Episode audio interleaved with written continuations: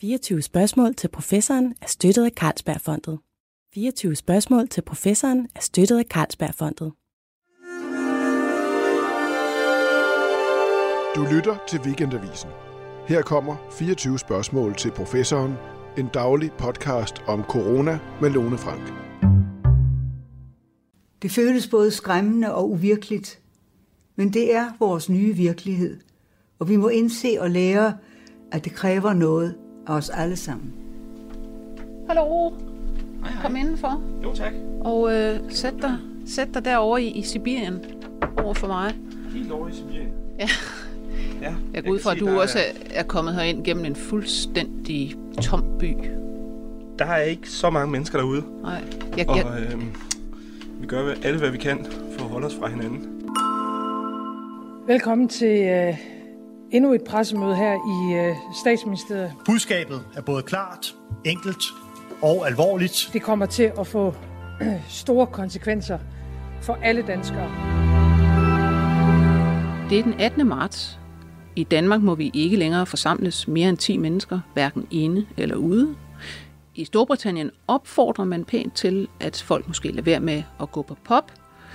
I Myanmar og lignende steder, der gør man ingenting, for øh, der mener man, at man slet ikke har nogen coronasmittede.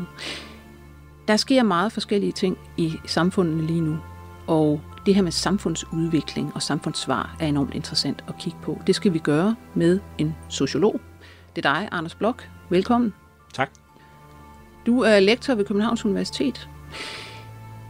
Når du sad og så på dronningen give en tale i går, efter statsministeren og alle ministerne havde været på, hvad var det så udtryk for for dig? Det var selvfølgelig udtryk for alvor.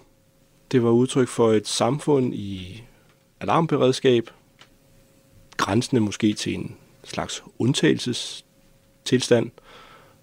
Og så var det jo udtryk for det, der har vist sig karakteristisk for det danske svar, nemlig en stærk opfordring til at vise solidaritet. En slags moralsk, kunne man sige, stemme, der opfordrer os som nation, som danskere, til at påtage os samfundssind og solidaritet. Var det ikke også, det, det var det for mig, en, øh, hvad skal man sige, en, en opvisning i, i sådan, altså, national symbolik og, og, og altså, spillen på nationale følelser. Altså dronningen er jo et, et symbol, altså man har tydeligvis bedt hende om at sige noget her, ikke? det er klart. Kan man ikke sige som, som sociolog, her er virkelig tegn på, at man sådan, altså man kan vel sige lukker sig, eller i hvert fald koncentrerer sig om nationen. Det her er ikke så meget en global krise, når vi, når vi ser på det i den her optik, som det er os her og nu. Det er i hvert fald entydigt, at dronningen er et nationalt symbol. Hun er et udtryk for det, vi sociologer kalder banal nationalisme, vores hverdagslige måde at bekræfte og bestyrke vores nationale samhørighed på. Og det er jo helt rigtigt, at hun træder ind, kan man sige, i en iscenesættelse af et stærkt nationalt, nationalstatsbaseret modsvar på coronakrisen. Det skal så samtidig, vil jeg sige, ses i et globalt perspektiv, hvor det jo på mange måder forholder sig sådan, at det, at staten gør de her ting, også er led i at håndtere en global risikosituation. I det hele taget, det her med, hvad der sker i samfund og i forskellige typer samfund, er død interessant. Og du interesserer dig jo for noget af det, der er en bagtasten i sociologien, risikosamfundet.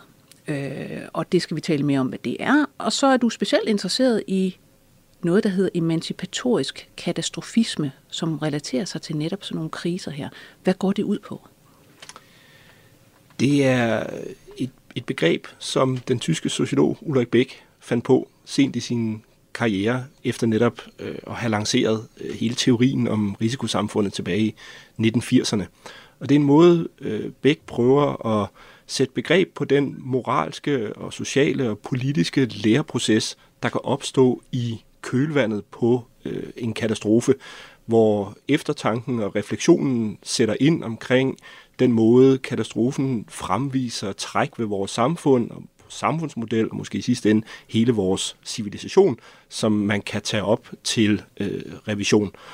Og på den måde er det også et, et, et begreb, han placeres som en central akse i hele ideen om risikosamfundet, der netop ikke er en teori om død og ødelæggelse og elendighed, som man måske kunne tro, men en meget mere ambivalent teori om, at katastrofen også er en mulighed for at udvikle og på nogle måder forbedre og skabe sociale fremskridt i vores samfund. Ja, det er det her med det emancipatoriske, Netop. simpelthen at katastrofen kan frisætte øh, nogle ting, kan frisætte en måde at tænke på, og, og i det hele taget tage sig af ting og sager. Men lad os lige tage risikosamfundet først. Altså det er netop, det kommer ud af, af tænkning i, i 80'erne. Altså det er både Ulrik Bæk, der ja, han er den, der først siger risikosamfund og skriver om det. Anthony Giddens, den britiske sociolog, er også inde over det. Og, og hvad handler det her risikosamfund om?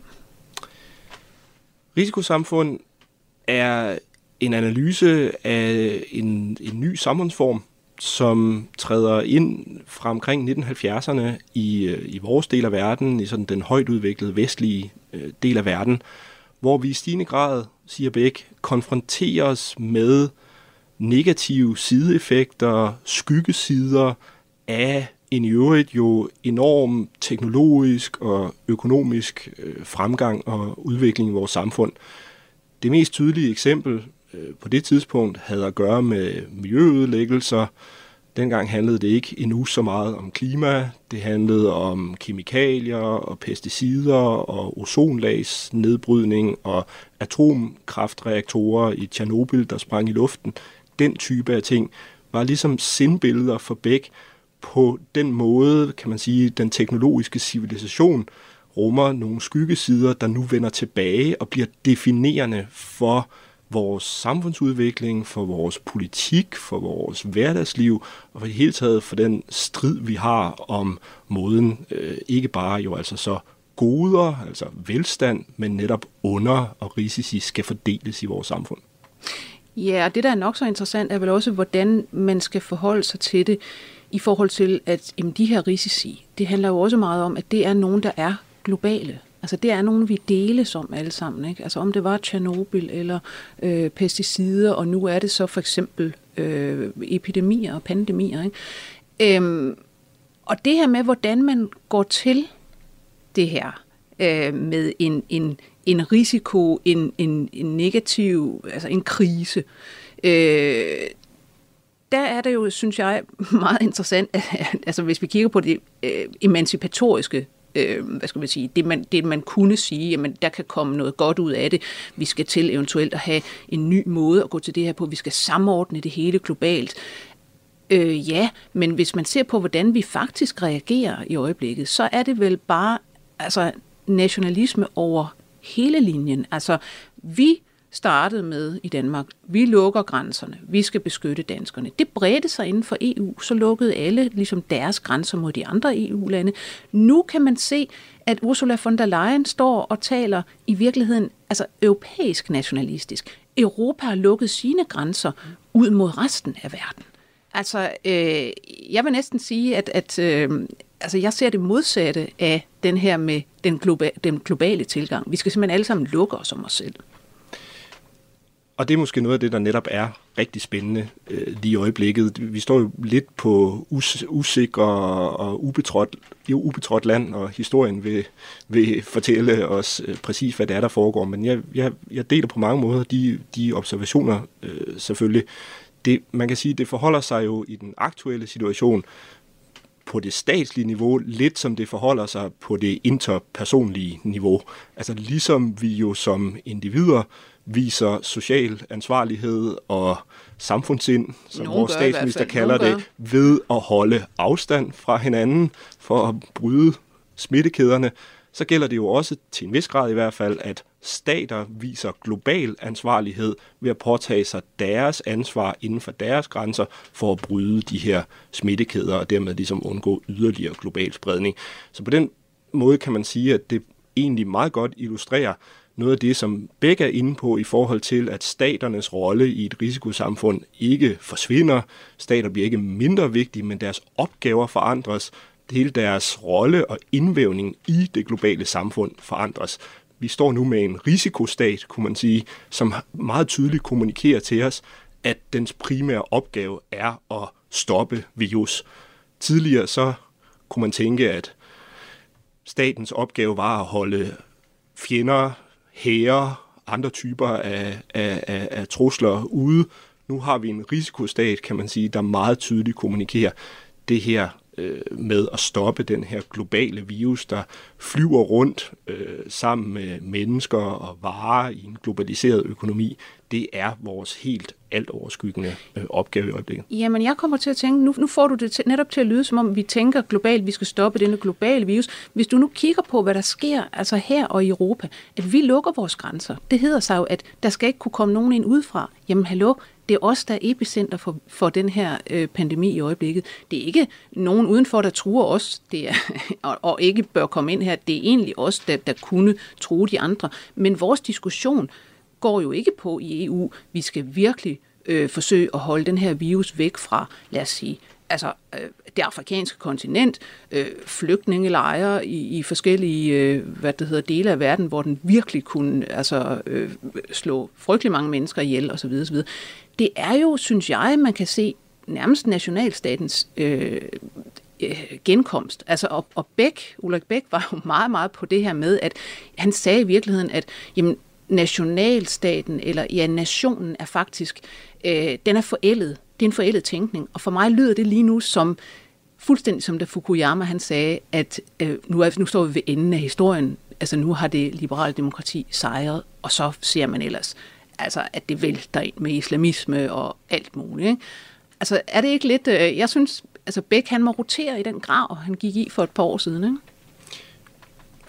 Nu er øh, tiden og, og, og formatet måske ikke helt til en stor bæk øh, exegese, men jeg inviterer selvfølgelig dig og andre ind på, på kurser på Sociologisk Institut, og, og, og der vil fortællingen om, om Ulrik Bæk være en, være en lidt anden end, end, end den, du end den du fremlægger der i al, i al respekt. Og, og, og hernår netop også rumme, kan man sige, en, en mere nuanceret forståelse af den måde staters rolle, som sagt, i Bæks tænkning, ikke tænkes at, at forsvinde, men netop at blive redefineret. Derfor synes jeg, det er vigtigt at holde fast i det, jeg her kalder risikostaten som en reaktion jo på en, en global situation, hvor statens rolle defineres jo i forhold til en global koordineret indsats i relation til WHO selvfølgelig, øh, men jo også i relation til Europa, som du nævner der. Men det er jo, når det er sagt, fuldstændig rigtigt, at vi oplever en type af styrkelse af en form for øh, klassisk, på nogle måder klassisk statsrationale inde i denne risikologik, der tilsiger, at statens primære opgave lige i øjeblikket i den her katastrofesituation er at beskytte øh, sine egne borgere. Og det er jo også rigtigt, at det udfordrer nogle idéer om transnational, global solidaritet. Det gør det på europæisk plan. Man kan spørge sig selv, i hvilken grad Italien får den type af assistance i en meget vanskelig situation, som man måske kunne forvente, at en institution som EU er bygget op til at, at, at levere. Øh, og så kan man sige, at de helt øh, alvorlige øh, scenarier for, for coronakrisen handler jo netop om, hvad der sker i det øjeblik, at virus for alvor spreder sig på det afrikanske kontinent eller andre dele af, af det globale syd. Og der vil vi jo også som, som samfund få vores, kan man sige, globale solidaritet øh, virkelig testet. Bæk havde ikke en teori om, at risikosamfund nødvendigvis førte til en form for kosmopolitan bevidsthed og tænkning og solidaritet, men han havde en teori om, at det var et blandt flere mulige scenarier, kan man sige. Og der pågår netop en kamp i vores samfund, en strid i vores samfund om de her scenarier. Og det ser vi jo også, synes jeg, ganske tydeligt øh, i øjeblikket. Ja, men det her med, at man overhovedet kan se, at der kan ske virkelig store ryg i, i tænkningen i forhold til kriser, at det har man jo øh, set i, i verdenshistorien. Jeg synes, vi kan tage et, øh, et lille eksempel, fordi vi har et klip med H.V. Abbott, som i sin tid var formand for FN's generalforsamling, og med til at skrive den her menneskerettighedserklæring i sin tid. Kan vi lige høre her? Now we are protecting the most fundamental right of all, the very right of human groups to exist as groups. I would urge, and I think that's the spirit, the unanimous view of the Assembly, that this convention be signed by all states, ratified by all parliaments at the earliest date, in order that basic human rights be given the protection of international law for the sake of progress, social and international peace. Altså man kan sige, at 2. verdenskrig og holocaust, det gav nogle stød til nye tænkninger.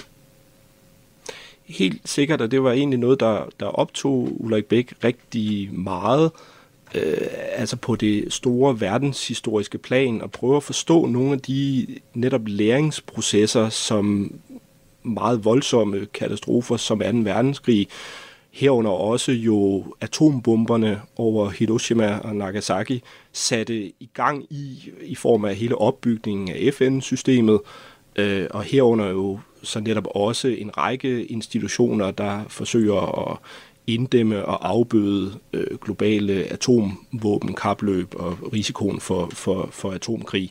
Så på den måde kan man sige, at, at nyere sådan, øh, europæisk og verdenshistorie på det, på det niveau udspiller nogle af de her øh, dynamikker omkring emancipatorisk katastrofisme på sådan den helt store øh, skala. Øh, er der andre gode eksempler på det, synes du?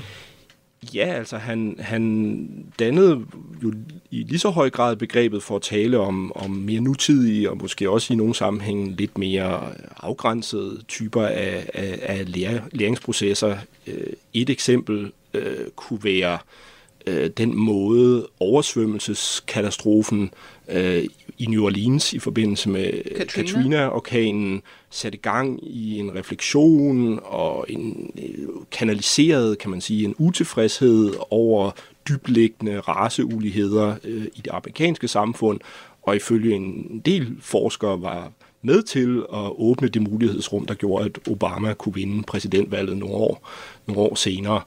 Og endelig kan man sige, at at, at Beck jo i meget høj grad fandt på begrebet for at tale netop om globale klimaforandringer, der jo har den indbyggede logik, at vi skal handle nu i nutiden for at afværge en katastrofe, der kan indtræde i fremtiden, og hvor de her billeder og forestillinger om den katastrofe, der kunne indtræde, så at sige, skal virke handlingsmotiverende, og i den forstand, kan man sige, emanciperende i nutiden.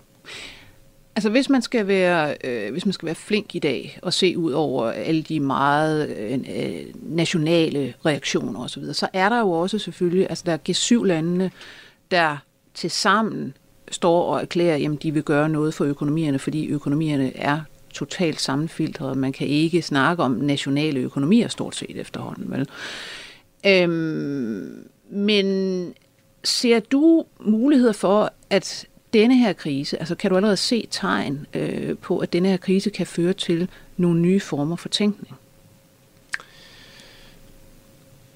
Det er selvfølgelig et meget vanskeligt, meget stort spørgsmål, og, og som sagt, vi står midt i orkanens øje, og, og, og eftertiden vil gøre os meget klogere.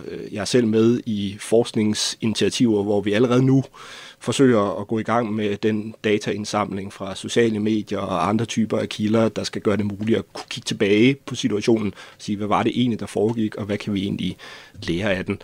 Jeg tror, mit eget bud lige nu, øh, hvor vi står midt i det og sådan informeret af risikosamfundstænkning, er måske det lidt kedelige, øh, at jeg egentlig ikke tror, at lige præcis den her coronasituation bliver et definerende vendepunkt i, i, i samfundsudviklingen. På mange måder kan man sige, at lige præcis situationen, vi står i nu, alvorlig som den er, urovækkende som den er, følger nogle skabeloner, nogle mønstre, som vi dels har set i forbindelse med tidligere epidemier, pandemier, svineinfluenza, SARS til dels, i hvert fald i, i Østasien osv., og på mange måder ligesom svare til nogle både mentale forestillinger, øh, som er nogenlunde lette at forstå, men også svare til nogle beslutningssystemer, både nationalt og internationalt, som er relativt veletableret. Et kriseberedskab, der træder ind, er relativt veletableret. Og alt det hviler jo på en præmis, kan man sige, om, at vi vender tilbage til en art normal tilstand.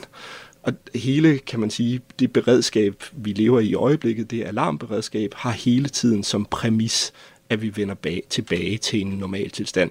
Og i den forstand kan man sige, at, at, at, at, at, at der er ikke noget, synes jeg, der indikerer, at vi som sådan er på vej ind i en, i en anden type af, af, af samfundsudvikling. Det springende punkt bliver så, hvilken type af læring mere kollektivt vi kan forsøge at drage, og netop ikke bare, vil jeg sige, på det her område, der handler om globale pandemier, men netop lidt bredere rundt i forhold til de globale risici, vi står med. Kunne det for eksempel tænkes, at vi kunne tage ved lære af den måde, vi nu mobiliserer omkring øh, og støtte op omkring samfundets svage og udsatte i højere grad, når vi taler klimakrise. Det vil være en mulighed, kan man sige, for at forsøge at, at lære noget af situationen hen i retning af den her meget alvorlige øh, økologiske og klimatiske situation, vi står overfor. Men som sociolog vil jeg sige, det må også være meget, meget interessant øh, at stå og kigge på i øjeblikket, at vi har et udtryk for, at forskellige samfundsmodeller spiller ind øh, i denne her krise på forskellige måder. Altså vi har velfærdsstaten, personificeret om noget af, af Danmark. Ikke? Vi har øh, de mere sådan øh, liberale, liberalistiske stater, USA, øh, Storbritannien, som ja, man, man trækker den meget langt, før man, man gør noget, så man ikke man indfører ikke sådan forbud og drastiske ting og sager helst. Og så har man selvfølgelig de, de, øh, de autoritære, altså Kina og den slags, mm. og sådan det mere åbne, transparente, men alligevel meget handlekraftige samfund, personificeret i, i Sydkorea. Mm. Hvordan sidder I og ser på det her? Jamen, altså, jeg, jeg er helt enig i det billede, og det er netop jo enormt interessant, øh, igen på en kedelig og trist baggrund i øjeblikket, men på længere sigt er der selvfølgelig et stort læringspotentiale i at se på den måde, de forskellige samfundsmodeller jo virkelig griber den her krise meget forskelligt an. Og som jeg følger de sundhedsfaglige diskussioner, er det jo også stadig usikkert, øh, hvad der vil vise sig at være mest effektivt. Og derfor kan man sige, at, at vi oplever en form for test, en slags stresstest, kunne man næsten kalde det, af, af, af de her samfundsmodeller og deres reaktionsmønstre, der jo netop på mange måder følger nogle ret genkendelige ideologiske linjer langs, øh, langs de akser, du lige skitserede der øh, velfærdsstaten i Danmark appellerer til en stærk form for solidaritet med samfundets øh, svage. Det er i sidste ende det, der skal få os alle sammen til at følge de pålæg og, og råd, som, som myndighederne øh, kommer med. Øh, de liberale samfund, USA, øh, står jo til synlædende over for nogle store problemer, der jo også udstiller, kan man sige, et udsultet og på mange måder ikke sammenhængende privatiseret sundhedssystem, og hele den debat om sundhedssystemet i USA må forvente sig at intensivere, og bliver det jo også, kan man sige, præsidentvalgkampen i øjeblikket. Men det må være mega interessant at se på, lad os sige, ja, vi har USA, og vi kan sagtens forestille os, at det kan blive katastrofe på grund af deres sundhedssystem, men vi har jo også Storbritannien, hvor man går meget lettere til værks, og det er mere op til folk selv, men man har et, øh, et nationalt sundhedssystem og gratis sundhedssystem. Så hvis man kommer hvad skal man sige, pænt igennem krisen der, uden at have interfereret frygtelig meget med folks hverdag, så kan det jo blive noget, der, der altså, får os til at diskutere, jamen, hvad, hvad er det så velfærdsstaten kan? Helt sikkert. Øh, og, og, og på den måde er, er, er juryen ude, kan man sige, øh, mellem, mellem de ting her, og, og der vil jo helt klart komme også et, et ideologisk efterspil, eller det, du, du skitserer der. Jeg synes, det er nok så interessant at holde Østasien bredt forstået netop også inde i den her snak, for det er jo rigtigt, at at, at selvfølgelig er vi alle sammen i gang med at forhandle vores billede af og forhold til Kina. Kina fremstår i, i en optik som, som den globale held, der via drakoniske øh, indgreb øh, fik bremset smitten på, også på, på regionalt og globalt plan. På den anden side er det en skurk, øh, hvis autoritære system øh, har bremset for den frie information, og derfor måske har reageret for sent på øh, på nogle af de advarsler, der var. Så hele billedet af Kina er jo helt klart oppe i luften og bliver forhandlet øh, i øjeblikket. Singapore er et interessant eksempel at holde inde øh, i det billede. Til synlædende har man der formået via nogle kunne man sige, mindre, men dog semi-autoritære virkemidler og, og, og inddæmme virus på, på effektiv vis.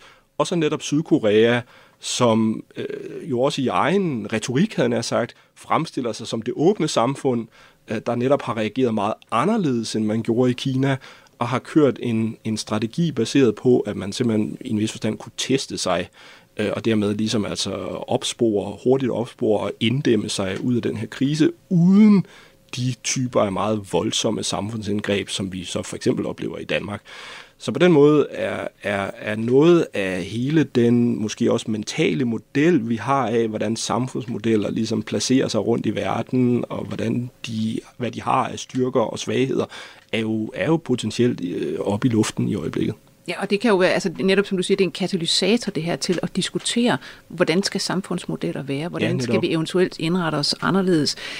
Øh, man kunne godt forestille sig, går jeg ud fra, at netop det her med risiko for det globale. Altså nu er det så lige en pandemi, det kunne også være et eller andet andet, det kunne både være terror, det kunne være hvad som helst af de her akutte ting. Det kan virkelig blive en, en, øh, hvad skal man sige, en, en, en diskussion af fremover, hvordan forholder man sig bedst til det? Hvad var det, der klarede det bedst? Øhm, Helt sikkert. Men så tænker jeg også fremover, og det er jo så noget af det, du, du selv sidder og, og kigger mest på, altså i modsætning til den akutte og hurtige krise, der har vi jo så sådan nogle altså langsomme katastrofer. Øh, igen, altså bedst kendt altså, øh, i forbindelse med, med klima. Altså hvor man siger, jamen det er noget langsomt det her, og vi kan diskutere, diskutere, diskutere, hvad er det, der er faktorerne, hvad er det, der bestemmer det, og frem og tilbage, frem og tilbage, og folk kan stå og råbe og skrige i demonstrationer osv. osv. Men det er noget, der sker langsomt, og denne her altså globale handlen, den går også meget langsomt. Tror du, det kommer til at ændre sig på grund af for eksempel nogle kriser som det her? Det er der jo han har sagt, håbefulde stemmer ude i vores samfund, der, der forsøger at, at tale ind i. Altså øh, lige på den helt korte bane kan man sige, at, at, at coronakrisen jo sådan til dels kommer til at overskygge, hvad vi i øvrigt havde gang i med grøn omstilling øh, i Danmark, klimahandleplaner og den slags. Og i det rum er der særligt grønne bekymrede stemmer, der netop forsøger at appellere til, at vi skal tage ved lære af den her handekraft og resoluthed fra, fra coronahåndteringen, når vi taler, når vi taler klima. Umiddelbart er mit eget, om man vil, mere nøgterne sociologiske bud nok, at, at, at det vil nok ikke være nogen stor øh, effekt eller konsekvens. Øh, hele den her klimakrise og modsvar mod klimaforandringer følger på mange måder nogle andre risikologikker, kunne man sige, øh, inden coronakrisen, netop i retning af at være langstrakt, udstrakt i tid, drejer sig i meget høj grad om at afværge nogle katastrofale scenarier i en fremtid, der endnu ikke er, udtru- er indtruffet, og hvis udtryk i nutiden øh, jo viser sig som, kunne man sige, mere lokale typer af katastrofer, altså skovbrænde i Amazonas, brænde i Australien osv., der vanskelige og urovækkende som de er, jo trods alt bliver, øh, hvor de er, kan man sige. Og derfor ligesom udfordrer igen hele den her idé om, at vi skal handle globalt og som et globalt fællesskab. Det har vist sig enormt vanskeligt, kan man sige. Også fordi selvfølgelig meget stærke interesser på hele det her klimaområde grundlæggende er konfigureret på en anden måde, end de er omkring corona. Det er ikke indlysende i nationalstaternes interesse at gå foran og øh, tage øh, en stor grad af det globale klimaansvar. Det er i lige så høj grad i deres interesse at beskytte økonomiske øh, sektorer, der måske kan blive presset af den grønne omstilling osv. Så der er en lang række forskelle på de her scenarier, og de forsvinder jo, havde jeg sagt, desværre ikke, fordi vi i øjeblikket oplever en resolut risikostat, der reagerer på coronakrisen. Altså, undskyld mig, men jeg kan jo som biolog ikke lade være med at, at, at, at tænke, nu sidder du og taler i hele tiden konfigurationer og systemer og interesser og sådan noget. Jeg tænker sådan bare, den menneskelige natur, ej hvor den slår til her, ikke? Altså, vi er på en eller anden måde evolutionært formet til, vi tænker i det nære. Det er meget svært for os at hæve os op og tænke på det altså fjernere og mere kollektive osv. Og, så videre, og så snart vi er truet af noget, altså det kan være en virus, det kan være et eller andet, så er det, at så tænker vi på os selv, så familien, så måske, du ved, dem lige rundt omkring mig, og nationen, og så videre, så videre. Vi, vi, kan vi overhovedet komme til at tænke anderledes? Det kan vi jo ikke. Det er jo synes jeg godt, og, og, og, og vanskelige spørgsmål. Altså man, man kan sige, der er heller ikke noget i vores biologi, der tilsiger, at vi organiserer os i nationalstater. Og at vi, om man så må sige, udstrækker vores hensyn til hinanden i meget øh, høj grad inden for en nationalstatslig ramme. Altså hele historien omkring nationalstaten som et fællesskab, og et, et, et skæbnefællesskab og et solidaritetsfællesskab, er jo historien om sociale kampe og institutionsopbygninger over en tidshorisont på 200-300 år, kunne man sige. Det har vi fuldstændig vendet os til på mange måder.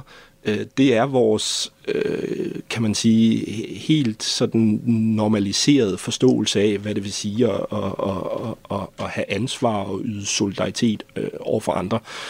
Det er der ikke noget naturligt eller biologisk i, vil jeg sige, som sådan. Og derfor er der heller ikke nogen naturlov i, at man ikke kunne forestille sig andre måder at, at indrette vores samfund øh, og vores fornemmelse og vores forståelse af, af samfundsansvar på. Og igen, hele historien efter 2. verdenskrig om opbygning af globale institutioner er jo, kan man sige, de spæde tegn på og de spæde øh, udtryk for en form for udstrækning af solidaritet og omsorg og ansvarlighed på tværs af, af nationalstater. Der er ikke noget som sådan til hinder for, at den institutionsopbygning kunne fortsætte eller få måske et intensiveret præg, øh, når vi for eksempel tænker på, på klimaforandringer. Men der er en masse barriere imod det, kan man sige, og jeg synes, det er helt rigtigt at tænke, at en af barriererne imod det er øh, de øh, risikoopfattelser, som vi alle sammen slipper rundt på, netop i retning af, hvad der ligesom er nært og hvad der er fjernt øh, Øh, hvad der kommer tæt på vores krop, hvad der ikke kommer tæt på vores krop osv., det spiller jo helt klart en rolle øh, også for, for, for, for vores allesammens risikoopfattelser. Så på den måde er, er, er biologi og, og vores krop jo ikke ligegyldige i de her, samfund, i, i de her sammenhæng heller. Jeg tror, det bliver rigtig spændende at se, hvordan vi reagerer, når den her coronakrise den ruller sig ud på for eksempel det afrikanske kontinent, eller i flygtningelejre osv. Se, hvordan vores øh, indstilling og øh, natur eventuelt slår igennem her. Jeg vil sige mange tak til dig, Anders Blok, fordi du kom. Selv tak. Lektor på Københavns Universitet, sociolog. Jeg skal sige, at vi var produceret af Birgit Nissen og Anders Stein. Jeg hedder Lone Frank. På genhør.